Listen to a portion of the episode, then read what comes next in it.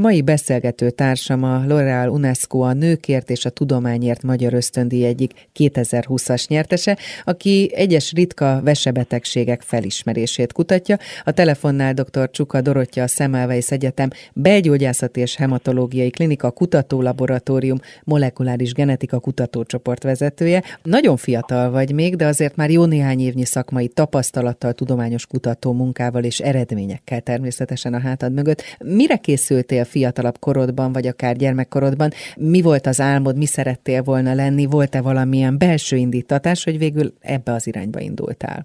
A betegségekkel kapcsolatos információk, hogy melyik családtagom milyen korkében szenved, az, az mindig is érdekelt már gyerekkorom óta, és felmerült bennem az is, hogy orvosnak készülnék, még a sebészetre is kacérkodtam, de aztán miután a gimnáziumban biológiára és kémiára specializálódtam, utána már inkább azt éreztem, hogy a kutatói pálya érdekelne jobban, és azt is tudtam, hogy mindenképp humán vonatkozású kutatásokat szeretnék csinálni. És mi volt az az első pillanat, amire esetleg így visszaemlékszel, ami így megfogott ezen a szakterületen, vagy akár a laborok világában volt-e valami olyan pont, amikor azt érezted, hogy megérkeztem?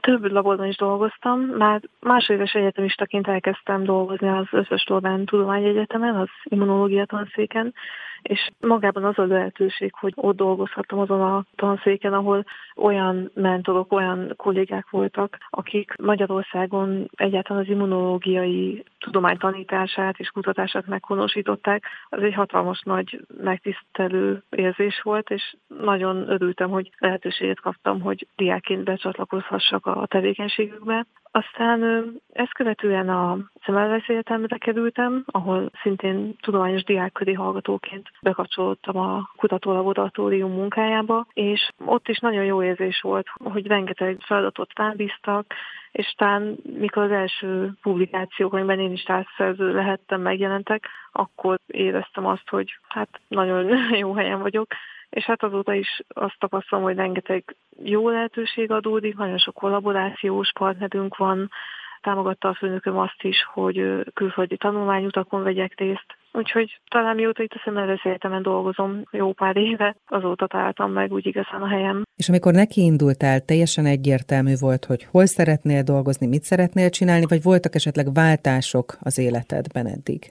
Egy nagyobb váltás volt az eltén, amit korábban említettem, ott a B-sejtekkel kapcsolatban végeztünk kutatásokat, amit nagyon szerettem, de kicsit úgy éreztem, hogy még inkább emberközpontúbb kutatásokban szeretnék részt venni, és akkor kerültem a Szemmelweis Egyetemre, ahol ritka ötökletes betegségek kutatásával foglalkozunk. Nem csak a betegségekkel, amiért kaptam a Lodál UNESCO a Tudományért díjat, hanem olyan ritka betegségeket is vizsgálunk, amik például ödémák kialakulásával életveszélyes állapotokhoz vezethetnek. Ezt hogyan kell elképzelni ilyenkor? Azért az időd nagy részét a laborban, kémcsövek között töltöd, vagy találkozol is a páciensekkel, azokkal az emberekkel, akiknek a problémáira próbálsz megoldást találni?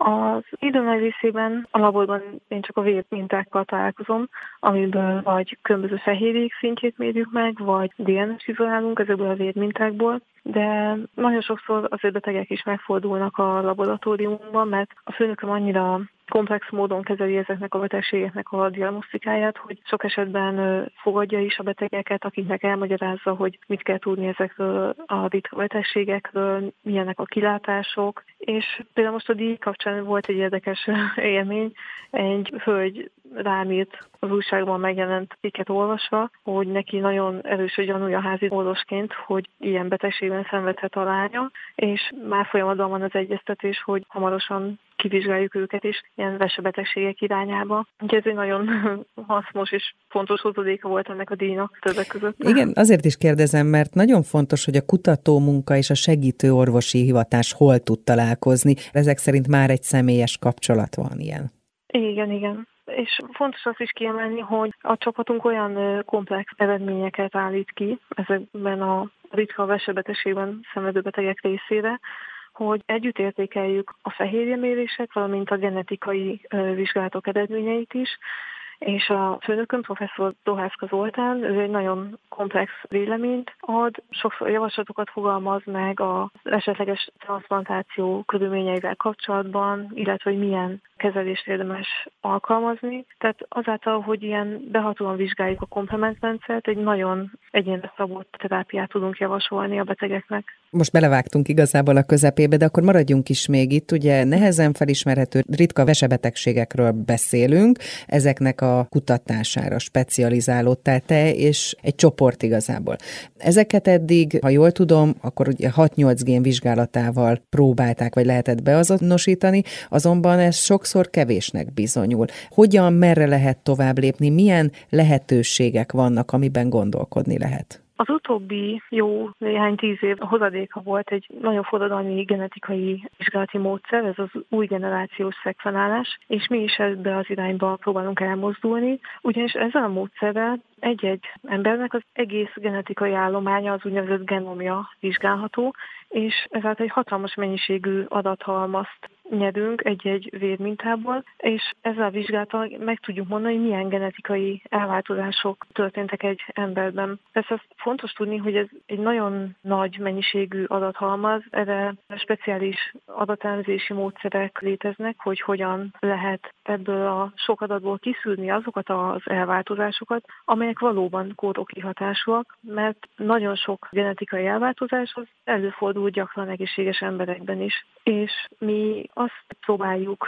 kialakítani, hogy egy viszonylag könnyű algoritmussal ki tudjuk szűrni azokat a ritka elváltozásokat, úgynevezett mutációkat, amelyek valóban kódok kihatásúak lehetnek az adott ritka betegség kialakulásában. Ez nagyon fontos, hogy ugye sok genetikus elváltozással élünk együtt, ami semmilyen problémát a mindennapokban, akár egész életünk hosszában nem okoz. Igen, így van. Mi is ugye rengeteg úgynevezett mutációt ki tudunk mutatni ezekből az adatokból, de ezeknek csak egy kis hányadáról derül ki az, hogy valóban kódok kihatásúak, és a diagnosztika mellett még itt lép be a képbe a kutatás is, ugyanis attól még, hogy azonosítunk egy feltételezhető mutációt, attól még a labor körülmények között bizonyos speciális módszerekkel alaposan ki kell vizsgálnunk, hogy az a mutáció tényleg befolyásolja-e az érintett fehérje működését, tényleg lehet-e szerepe a betegségben, és ez nagyon sok plusz munkával jár, de csak is így lehet exaktul értékelni az eredményeket. És ugye most a probléma felismeréséről beszéltünk, ami már eleve nem feltétlenül egyszerű vagy könnyű.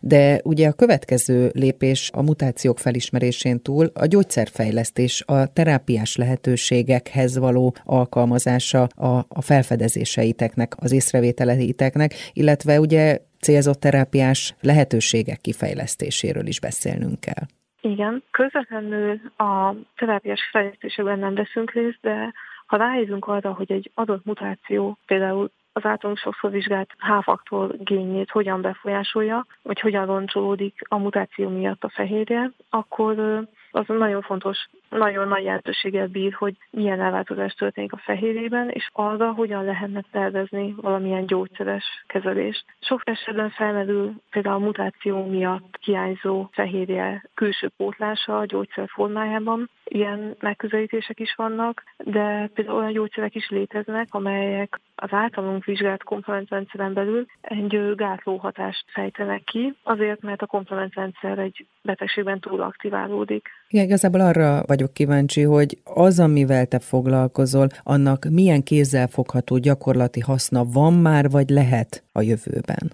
A diagnosztikus eredményeink még úgy hasznosulhatnak a gyakorlatban közvetlenül, hogy ha például egy betegben transplantációt terveznek, ami lehet akár máj vagy kombinált májvese transplantáció, akkor nagyon fontos kivizsgálni a donort is, akitől érkezne a szerv. Ugyanis ha például egy családtagról van szó, aki szintén hordozza azt az adott mutációt, akkor nincs értelme ilyen jellegű transplantációnak, tehát akkor tovább kell keresni egy másik donort. De az eredményeink még úgy is hasznosulhatnak, hogy például ezekben a betegségekben általában a komplement gének mutációi játszanak döntő szerepet, de van a betegeknek egy olyan kis százaléka, akikben a komplementrendszeren kívüli gén okozza a kórképet, és bennük például a komplementrendszert célzó kezelés nagy valószínűséggel abszolút nem lesz hatásos. Viszont azt szeretném kérni, hogy ezt egy picit fordítsuk le hétköznapi szóhasználatra, vagy, vagy egy kicsit csak magyarázzuk el, hogy mit jelent ez pontosan, mert hát azért ilyen mélységű nem ismerjük a saját mm. működésünket. Mi alapvetően az immunrendszeren belül a komplement rendszer kutatására összpontosítunk. Ez egy olyan védelmi rendszer, ami első sorban aktiválódik, mikor bekerül például egy kórokozó a szervezetünkbe, de például az elhalt saját sejtek eltakarításában is részt vesz. És ezek a ritka betegségek, amikkel foglalkozunk, bizonyos komplementrendszert alkotó fehérjék elváltozása miatt alakulnak ki, és mi azt keressük, hogy mely komplement génekben alakul ki mutáció, és hogy annak milyen hatása van ennek az immunrendszer a rendszerének a működésére. Ami rengeteg mindent meghatároz és befolyásol utána. Arra lennék kíváncsi, hogy itt hazai kutatásokról beszélünk, kutatásról beszélünk, de volt szerencsét külföldön is képezni magad. Mit adott ez az időszak szakmailag, emberileg, mit tanultál ott? Egyáltalán az ilyen jellegű problémákhoz hogyan állnak külföldön? Hatalmas lehetőség volt, mikor több ösztöndíjjal fél évig Dániában dolgozhattam, Azért oda mentem ki szakmai gyakorlatra, mert ott szintén létezik egy a komplementrendszer kutatásával foglalkozó kutatócsoport, akik világviszonylatban is nagyon nagy jelentőségű munkákat végeznek, és itt az első periódus során kifejlesztettem egy laboratóriumi módszert, amely a komplementrendszer aktiválódását mutatja ki. Aztán ezt követően mm, nagyon sokféle betegségben, gyulladásos betegek mintáiban, stroke szenvedő betegek mintáiban, valamint ritka ödökletes betegségben szenvedők vérmintáiban. Megvizsgáltam a dániai munkám során nagyon sok komplementfehérje szintjét, valamint a komplementrendszer aktiválódását, és nagyon fontos volt ez a külföldi tapasztalat, érdekes volt látni, hogy kint hogy zajlanak a kutatások, nagyon jó, támogató és motiváló csapatba kerültem, és nem utolsó sorban is egy nagy élmény volt, hogy hétvégéken sokat tudtam kirándulni az országban, igyekeztem minél több helyet felkeresni, néha még Svédországba is át tudtam kirándulni. Ez egy nagyon meghatározó időszak volt, és, és azóta is szerencsére ö, működnek az együttes munkáink.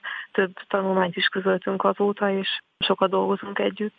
Igen, egy picit belepillantva abba a világba egy blogot találtam az interneten, amit te írtál, és ezt az időszakot mutattad be egy kicsit benne. Érdekes volt olvasni, és jó volt azt látni, úgy indul, hogy jó érzés volt visszatérni a laborba. Illetve egy picit beengedsz abba a világba, hogy mondjuk mekkora küzdelem lefagyasztott, száraz jégben fagyasztott kémcsövek szállítása. Tehát egy, egy teljesen olyan világ, amiben mi, akik más területen tevékenykedünk, nem látunk bele. Mik ezek a szépségek, vagy érdekességek, vagy néha nehézségek? Hát igen, először kicsit nehéz volt beilleszkedni, és ugye fel kellett vennem a ritmust is, hogy angolul minél könnyebben és zökkenőmentesebben tudjuk megbeszélni a kutatási teendőket, de ez úgy viszonylag gyorsan sikerült is, és hát rá volt kényszerítve az ember, mert például minden péntekenként egy nagy tárgyalóban együtt evédeltünk, és közben mindenki elmondta, hogy aznap, azon a héten milyen méréseket végzett, hogy haladt a kutatási témájával, szóval eléggé azért katonás rendben működött a labor, és ugye nekem meg kétszer-három hónapra szólt az ösztöndíjam, és nagyon be kellett osztani az időmet, hogy tényleg el tudjam végezni a betervezett kutatást. Volt olyan is sokszor, hogy hétvégén is bementem, szerencsére ezen semmi kifogásuk nem volt, és egy nagyon támogató légkör volt. Amit jó látni, hogy ha például szükség volt valamilyen reulensre, akkor azt nagyon könnyen és gyorsan be tudták szerezni. Kevesebb administratív teendővel küzdöttek meg, mint mi itthon sokszor.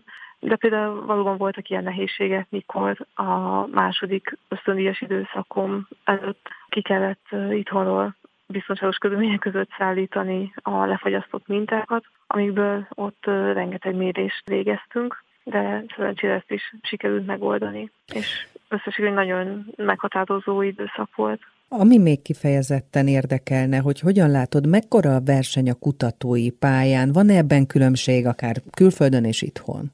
Van valamilyen szintű verseny, az biztos, hiszen bár rengeteg pályázati kihívás van, azért azt látom, hogy mindig sokszoros a túljelentkezés, akár ha a hazai, akár a külföldi pályázati kihívásokra gondolok, és sokszor itthon is az, hogy valaki egy kutatóként el tudjon helyezkedni, arra nagyon sok esetben pályázati forrást kell találni, és általában úgy néz ki, hogy három vagy esetleg öt évre szóló nagyobb volumenű pályázatok elérhetőek, akár az Országos Tudományos Kutatási Alaptól, akár a Magyar Tudományos Akadémiától, de az biztos, hogy mindig nagy a túljelentkezés ezekre. Aztán vannak még komolyabb, még nagyobb lélegzetvételű külföldi pályázatok, amiknél még nagyobb a túljelentkezés, és sokszor nagyon nehéz megnyerni egy-egy pályázatot. Van úgy, hogy a pályázatot elbíráló zsűri például nagyon jó értékelést ír a beadott pályázati anyagra, de például a forrás hiány miatt mégsem tudja megnyerni az adott kutató. Ez azért is érdekes, mert egy picit tényleg akkor beleláthatunk, hogy vannak nehézségek a szépségek mellett a kutatói pályán, és igenis nagy a verseny a kutatásban, a tudományos életben. A kutatás számomra mindig is az új keresését jelenti, de ebben nem meglepő módon azért bele van kalkulálva a kudarc is. Amiből én úgy képzelem el, hogy gyakorlatilag azonnal fel kell állni, vagy fel kellene állni egy kutatónak, és menni tovább. Te hogyan kezeled, vagy éled meg a kudarcokat, ami a kutatással jár esetleg éppen együtt? Sokszor talán nehéz feldolgozni, bár én inkább úgy vagyok vele, hogy még inkább arra sarkal egy-egy kudarc, hogy még jobban oda tegyem magam, vagy új megközelítéseket keressek. Igazából nagyon gyakran találkozik az ember kudarccal ezen a pályán, akár ha egy új fehérje mérési módszer beállítását szeretnénk megcsinálni. Ha például egy, egy laboratóriumi tesztet próbálok kifejleszteni, amivel kimutattunk a vérmintából egy adott fehérjét, akkor ott az borítékolható előre, hogy nagyon sok különböző kísérleti felállást ki kell próbálni, hogy milyen reakció körülmények között megy megbízhatóan az a mérés. Ez így van például a genetikai vizsgálatok során is. Mi rengeteg génben keresünk mutációkat, méghozzá PCR alapú, ez a polimeráz láncreakció, nevű módszerrel, és ott is ahhoz, hogy egy-egy génből megbízhatóan tudjuk vizsgálni egy mutáció jelenlétét, nagyon sok paramétert kell változtatnunk eleinte, ki kell próbálni különböző reagenseket, amikkel megbízhatóan működik a reakció, be kell építeni úgynevezett negatív vagy pozitív kontrollt is, hogy lássuk, hogy tényleg megbízhatóak-e az eredményeink. De előbb-utóbb mindig sikerül kialakítani, egy, kifejezteni egy új módszert, ami megbízhatóan működik, és ennek a működését sokszor egészséges egyénektől származó rédmintákon is kipróbáljuk. És hát érhetnek kudarcok is a, például a pályázatok során is. Volt még néhány éve nekem is egy olyan elképzelésem, hogy szeretnék Svédországban dolgozni egy rövidebb időre, ám akkor ez a beadott pályázatomat nem díjazták, és végül is akkor nem is mentem ki Svédországba, de jöttek más lehetőségek is, szerencsére itthon is nagyon jól ki tudtam teljesülni a munkámban. Beszéljünk egy kicsit a most elnyert díjról, ugye ez a L'Oreal UNESCO nőkért és a tudományért díj. Ez külföldön egy több mint 20 éves hagyományal rendelkező program, és itthon is ugye az elmúlt 18 évben közel 50 magyar kutatónő részesült ebben az ösztöndíjban. Miért fontos szerinted a kutatónők számára ez az elismerés, ez az ösztönzés, ez a segítség, illetve miben segít neked? Ez egy nagyon nagy presztízsű díj, és az ezt odaítélő zsűri egy akadémikusokból álló testület, és hatalmas megtiszteltetés volt, mikor kiderült, hogy én is elnyerhettem. Hozzáteszem, hogy azért jó pár éve már próbáltam, és én is pályáztam erre a díjra, de most olyan érett be a munkám. És a kudarcokból építkezünk. Igen, ez is voltak itt kudarcok. Na, egyrészt nagyon sokat segít abban, hogy lelkileg is ad egy plusz megerősítést, hogy jó úton haladunk a csapat tudatommal, hogy hasznosak a kutatásaink, van létjogosultsága ezeknek a vizsgálatoknak, és valószínűleg abban ahhoz is majd hozzásegít, hogy ezáltal még nagyobb hangsúlyt kapnak ezek a ritka betegségek, amik hazánkban ugyan nem érintenek olyan nagyon sok embert szerencsére, de a környező országokból is rengeteg helyről kapunk a laborunkba védmintákat. Tehát fontos, hogy ezekre a betegségekre is felhívja a figyelmet, mert egy-egy ilyen komplement vizsgálat elvégzésével hatalmas nagy életminőségbeli javulást tudunk elérni a betegek életében, hogyha rátalálunk a megfelelő gyógyszeres kezelésre. Egyébként általában beszélve még egy pillanatra az elismerésekről, ami ösztönözés előre visz, és akár új kutatásokra inspirál. Ugye több más díj elnyeréséről is beszélhetünk a Junior Prima díjról, Nők a Tudományban Egyesület díjról, ösztöndíjról. Mi kell ahhoz, hogy ezeket az elismeréseket a szakma odaítélje valakinek? Hát az biztos, hogy nagyon sokat kell pályázni. Őszintén szóval sok munka van, nem mögött én sokszor haza is vittem a, az olyan jellegű munkákat, amiket otthon is tudtam végezni, az elemzéseket, a tudományos közlemények írását. Tehát sokszor rengeteg túlóra van e mögött a díjak mögött, bár azt is hozzáteszem, hogy nagyon jó lehetőségeket kaptam a mostani munkahelyemen is, tehát rengeteg kutatási projektben részt vehettem, és viszont tényleg az embernek nem szabad feladni, hogyha egy-egy pályázati beadás nem sikerül elsőre, és most így eszembe jutott egy szó, amit, amit egyszer a főnököm mondott velem kapcsolatban, hogy álhatatosság. Uh-huh. Tehát, hogy a végsőkig mindig próbálkozni kell, és ha nem sikerül egy pályázat vagy egy mérés elsőre, akkor újra kell próbálni. Ezt a szót egyszer akkor mondta, amikor érkezett a laboratóriumunkba egy külföldi minta, ami összetudott a szállítás során, de azért biztonságos körülmények között még egy néhány cseppet abból a DNS mintából ki tudtunk nyerni a, a kis műanyag csőből, és volt egy erős gyanunk, hogy vajon melyik gén lehet érintett mutációval, és konkrétan arra a gén de készítettem el néhány PCR reakciót, és hát legnagyobb meglepetésünkre találtunk ott egy kóroki mutációt, amit aztán később egy normális körülmények között mintából is meg tudtunk erősíteni. És akkor ez egy ilyen szimbolikus történet azóta is, hogy, hogy az embernek mindig kell próbálnia, még hogyha nagyon nehezek is, vagy nem annyira optimálisak a körülmények. Ezt jó hallani. Egyébként mennyire tartod magad workoholiknak, munkaalkoholistának? Tehát, hogy mondtad, hogy hazaviszed a munkát. Nagyon nehéz külön választani a munkát a magánélettől, hogyha az embernek a hivatása valahol a hobbija is, úgy érzem, hogy nálad ez, ez azért így igaz. Hát igen, így van. Valamilyen szinten lehet már mondani, hogy workoholik sokszor nehéz megtalálni az egyensúlyt, és a színem nem szokott szólni, hogy most azért már hagyjam abba, ide lenne lefeküdni, de azért nagyon támogató is ebben, és sokszor vannak olyan feladatok, amiken például otthon sokkal jobban el tudok gondolkodni, akár egy cikk következtetéseinek a megírásán, vagy statisztikai elemzések elvégzése az néha jobban megy az otthoni környezetben, és idén néha volt is lehetőségem home office de igyekszem megtalálni az egészséges egyensúlyt. De az tény, hogy valóban a, ez a hivatásom a hobbim is. Azt mondja, ez természetesen jó hallani, hogyha már a 2020-as évről, illetve és a Covid helyzetről esett szó, illetve utaltál rá, akkor milyen hatása volt a járványnak, vagy van jelenleg a járványnak, a pandémiának a tennapi munkádra, vagy a csapatotok munkájára, a kutatásokra, az életedre? Márciusban először úgy készültünk, hogy kicsit ritkított üzemmódban végezzük majd a laboratóriumi vizsgálatokat, és próbáljuk a lehető legszükségesebb méréseket elvégezni, hogy minél kevesebb legyen a fertőzés veszélye a laboratóriumunkban. Hát akkor még nem tudtuk ugye, hogy milyen hosszú időszakra kell felkészülni, és még az is benne volt a levegőben, hogy esetenként home office-ban dolgozunk majd például a leletek írásán, de ez a helyzet nagyon hamar megváltozott, mikor jött egy megkeresés, egy lehetőség, hogy részt tudnánk venni a Szemmelweis Egyetemen a COVID diagnosztika kialakításában.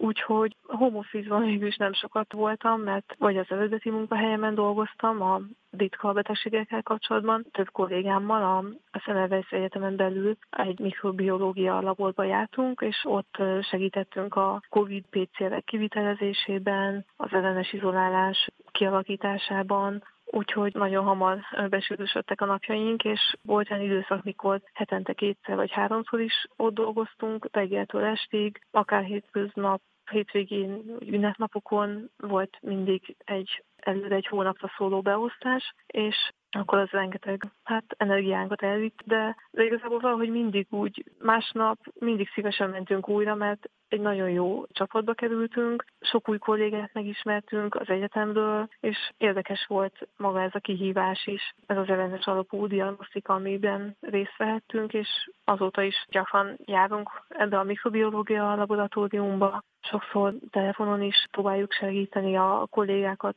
a tapasztalatainkkal, vagy ha valamilyen sürgős kérdés van egy módszerrel kapcsolatban, Úgyhogy ez a Covid helyzet eléggé átszőtte az évünket, így az eredeti munkánk mellett ezt is próbáltuk minél hatékonyabban csinálni, és egy másik szempont, mint a Covid diagnosztika mellett, hogy Ugye az eredeti munkahelyemre is rengeteg Covid-ban szenvedő betegről származó minta is érkezett, akik vesebetegségekben is szenvedtek, és ennek kapcsán kialakult egy új kutatási irány a laborunkban, ugyanis azt tapasztaltuk, hogy az immunrendszernek ez a korábban említett alrendszere, a komplementrendszer, ez nagyon nagy mértékben aktiválódik a COVID-ban szenvedő betegekben, és különösen azokban a betegekben beszélhetünk fokozott érintettségről, akiknek veseérintettséggel is járt a COVID fertőzése. Úgyhogy az eddigi kutatásaink mellett most azt is vizsgáljuk, hogy a komplementrendszer aktiválódása az hogyan, milyen formában vesz részt a COVID fertőzés leküzdésében. Tehát a védekező rendszerünk hogyan reagál? Hogy milyen folyamatok indulnak el a szervezetünkben? Egyébként ezügyben vannak-e már gyakorlati tapasztalataik, vagy tud-e beszámolni valamilyen olyan eredményről, ami viszont viszont a későbbiekben kihathat ezekre a kezelésekre? A részletekben annyira nem mennék, mert ez már egy nagyon speciális komponenttel kapcsolatos, de azt már kimutattuk, hogy bizonyos komplement fehérjéknek a szintje, az nagyon megbízhatóan prediktíven előrejelzi azt, hogy milyen lesz a COVID betegség lefolyása. Szóval ilyen jellegű eredményeink már vannak, és folyamatban van egy közleményünk publikálása is. Ezek az eredmények is azt segítik, hogy esetleg ezeken a pontokon be lehet avatkozni gyógyszeresen, és így tudjuk támogatni a betegek minél hamarabbi gyógyulását. Ha tudjuk, hogy mely pontokon kell beavatkozni az immunrendszeren belül. Fontos egy másik téma, ami szintén érdekes lehet, hogy nőként hogyan lehet érvényesülni a tudományos világban. Van ugye összehasonlítási alapot hazai külföldi. Mik azok a, a női jellemzők, amik segíthetnek akár a, az érvényesülésben? Nagyon szerencsés vagyok abból a szempontból, hogy ebben a kis mikroközösségben, ahol dolgozom a Szemmelweis egyetemen belül, nagyon sok a női kolléga, és amúgy is nem nagyon tapasztaltunk esetleg hátrányos megkülönböztetést. Dániában is, amikor fél évet ott dolgoztam, teljesen egyenrangú félként kezeltek, függetlenül attól, hogy nő vagyok és külföldi, de viszont vannak az a vonatkozó kimutatások, mégpedig a Fiatal Kutatók Akadémiája, amelyen belül tevékenykedek én is, végzett egy felmérést, és ott kimutatták, hogy kb. 35 éves kor felett a nők kezdenek kiszorulni a tudományos pályán a vezetői pozíciókból, tehát alulreprezentáltak, és ez ugye valószínűleg azzal is összefüggésben van, hogy a gyermeknevelési szabadság után, mikor visszatérnek, ugye egyrészt nehéz lehet felvenni a fonalat, visszakapcsolódni a kutatási életbe. Tehát magas szinten nehezebb érvényesülni. Te például készülsz-e arra, hogy, hogy hogyan fogod mondjuk, most ugye 30-as éveit közepén jársz, ennyit elárulhatunk, de hogy hogyan lehet ezt a helyzetet szakmailag, emberileg jól kezelni? Biztosan nem egyszerű. Én azért arra számítok, hogy ha majd családot alapítunk, akkor azért próbálok benne maradni a labor keringésében. Több kolléganőm is úgy ment szabadságra, hogy szoros kapcsolatban maradtunk, sokszor segített a tanácsaival, vagy voltak olyan kutatási projektek is, amiket otthonról is tudott végezni, akár különböző eredmények kiértékelését, vagy cikkek írását, és azt gondolom, hogy ha lesz rá kapacitásom, akkor én is így szeretnék aktív maradni, és a laborral kapcsolatban maradni, bár biztos nem könnyű ezt megoldani. Viszont a Fiatal Kutatók Akadémiáján belül a nők helyzetével foglalkozó bizottságban próbálunk arra is minél több megoldást keresni, hogy hogyan vegyék figyelembe például a pályázatok megírásakor, illetve értékelésekor a szülési szabadságot. Vannak arra irányuló törekvések is, hogy segítenének a gyermekek felügyeletében, úgyhogy próbálunk ezügyben megoldásokat vagy könnyítéseket keresni, hogy könnyebb legyen visszatérni a kutatói pályára. Beszéltünk arról, hogy kutató nőként hogyan lehet érvényesülni. Véleményed szerint például te, aki beszéltünk róla, hogy kaptál többféle elismerést, Junior Prima díj, L'Oreal UNESCO nőkért és a tudományért díj, lehetsz-e inspiráció te más fiatal kutatónők számára? Azt gondolom, talán igen és talán emiatt is fontosak a díjjal kapcsolatos megjelent hírek, sajtóbeszámolók, és az ilyen személyesebb hangvitelű riportok is, mert akár a gimnáziumi éveit töltő lányok egy betekintést kaphatnak abba, hogy milyen lehetőségek vannak, milyen szépségekkel vagy küzdelmekkel jár a kutatói életpálya. Fontosak szerintem ezek a megjelenések, és én például meg itt megemlíteném, hogy nekem nagyon nagy szerencsém volt például abban, hogy egy PHD hallgatóm idén végzett, és egy roppant, motivált, szorgalmas hölgyről van szó, aki azóta már rezidensként is dolgozik, és nagyon jó volt vele együtt dolgozni. És most egy újabb PHD hallgatóm van, aki szintén hölgy, és örülök neki, hogy ilyen motivált hölgyek is kikelás orvosként is dolgoznak, kacsingatnak a kutatói pálya felé. Egyébként a kutatói pályát mennyire képzeljük el egy magányos tevékenységnek? Ugye azt mondod, hogy csapatban is dolgozol, de bizonyos helyzetekben gondolom akkor is egyedül kell előrelépni.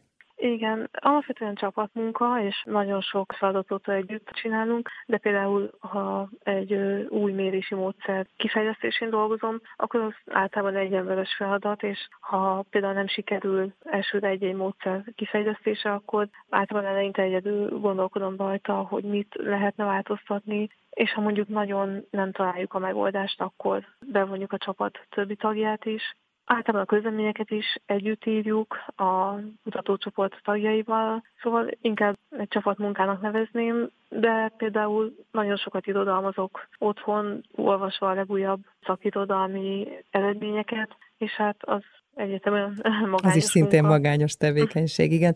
Egyébként gondolom ebben a szakmában is ugye van mindig feljebb, hogy beszéltünk is róla, van tovább.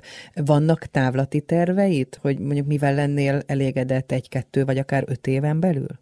Hát nagyjából öt éves tervnek mondhatom azt, hogy szeretnék majd pályázni a mm, Magyar Tudományos Akadémia doktori címre, de ez, ez még jó pár évnek a távlata. Mit kell ehhez tenni? Itt fontos a tudományos közéleti tevékenység, az oktatási tevékenység, PHD hallgatók kinevelése, ez mind a tudományos tevékenység mellett. Ezeket intenzíven kell művelni, és a, mikor pályázok erre a nagy doktori címre, akkor ezeket mind figyelembe veszik, értékelik, és egy nagy doktori diszertációt is kell írni a PHD dolgozatom óta elért eredmények alapján. Mi az, ami a legjobban izgat a szakmádban, a munkádban most? Most hirtelen jutott eszembe, hogy ezeknek a ritka vesebetegségeknek kb. még ilyen 40%-ában nem tudjuk, hogy mi az a kiváltó tényező, ami ezeket a betegségeket okozza, és szeretnénk ezekből minél több eddig megoldatlan esetet megfejteni, hogy vajon milyen mutáció okozta azt a betegséget. Ez hát egy ilyen kisebb léptékű cél talán, ez mégis a folyamánya az eddigi kutatásainknak. Kutatóként vizsgálja-e a kutató saját magát olyan szempontból, hogy mit lehetne jobban, másképp csinálni? Te mennyire szemlélet kritikusan ilyen szempontból saját magadat? Hú, hát ez érdekes kérdés. Igazából néha, hogy hajlamos vagyok kevesebbet foglalkozni magammal, de amikor mondjuk súlyosabban level egy megfázás, vagy valamilyen tünetet észlelek magamon, akkor kezdek el jobban utána nézni és kutakodni, hogy vajon mi lehet az oka, de alapvetően nem jellemző, hogy így nagyon vizsgálgatnám magam. Pedig néha így viccesen megjegyeztük a kolléganőinkkel is, hogy hát milyen jó lenne egy ilyen új generációs szekvenálási mérést a mi mintáinkból is elvégezni, mert hogy akkor láthatnánk, hogy esetleg milyen betegségekre hordozunk rizikófaktorokat, genetikai elváltozásokat, de talán jobb is ezt nem tudni, amíg nincs rá szükség. Igen, és mennyire szemléled kritikusan a saját teljesítményedet, vagy hogy hogy állsz egy kérdéshez? Ilyen szempontból mennyire figyeled azt, hogy hogyan reagálsz hogyan végzed a munkádat, és hogy lehetne esetleg másként többet, jobban, és lehetne folytatni a sort? Én magammal kapcsolatban talán minden téren nagyon kritikus vagyok, sokszor utólag is elgondolkodom rajta, hogy valamit jól csináltam-e, vagy jól reagáltam-e egy helyzetben. Sokszor gondolkodom ezeken. Néha talán túl temperamentumosan is reagálok egy-egy szituációban, de azért próbálom mindig előre venni a racionális gondolkodást, hát főleg a kutatási kérdésekben. Meg az is jellemző, hogy nem szeretek így nagyjából előre tervezni, tehát akár a pályázatok beadását illetően, vagy ha azon gondolkodom, hogy hasznos lenne egy másik kutatócsoporttal együtt dolgozni, vagy külföldi gyakorlatba menni, új módszereket tanulni, sokszor próbálok meg előre tervezni. És hát amiről beszéltünk, ami nagyon fontos a szakmádban, a kutatói pályán, az az álhatatosság. Mi az, ami téged motivál és előre visz, hogy ne állj meg, hogy csinálj tovább, hogy menj előre? A nagyon motiváló az, mikor akár felfedezünk egy olyan gént, amiről eddig korábban mások nem gondolták, hogy részt vett egy betegség kialakulásában. Tehát az ilyen első felismerések nagyon motiválnak. Például pár évvel ezelőtt egy kevésé ismert génben leírtunk egy olyan mutációt, amit addig a világon más nem írt le a ritka vesbetegség kapcsán, és ez is egy ilyen hatalmas energialöketet adott, és arra sarkalt, hogy még tovább menni ezen a vonalon, és újabb meg újabb géneket felfedezni, amik hozzájárulhatnak ezeknek a betegségeknek a kialakulásához. Az, az nagyon motiváló, amikor leírunk egy-egy olyan mutációt, amit más még azelőtt nem tapasztalt. Hát sok ilyen energialöketet még. Hm. Köszönöm, hogy Köszönöm velem szépen. tartottál a mai napon. Nagyon szépen köszönöm a lehetőséget. Dr. Csuka Dorottya, a Szemelweis Egyetem belgyógyászati és hematológiai klinika kutató laboratórium molekuláris genetika kutatócsoport vezetője volt a vendégem, aki egyes ritka vesebetegségek felismerését kutatja. Jövő hétfőn ismét egy nő lesz a vendégem, akivel érdemes lesz beszélgetni, illetve akitől érdemes lesz valamit megtanulni. Kutasi Juditot hallották.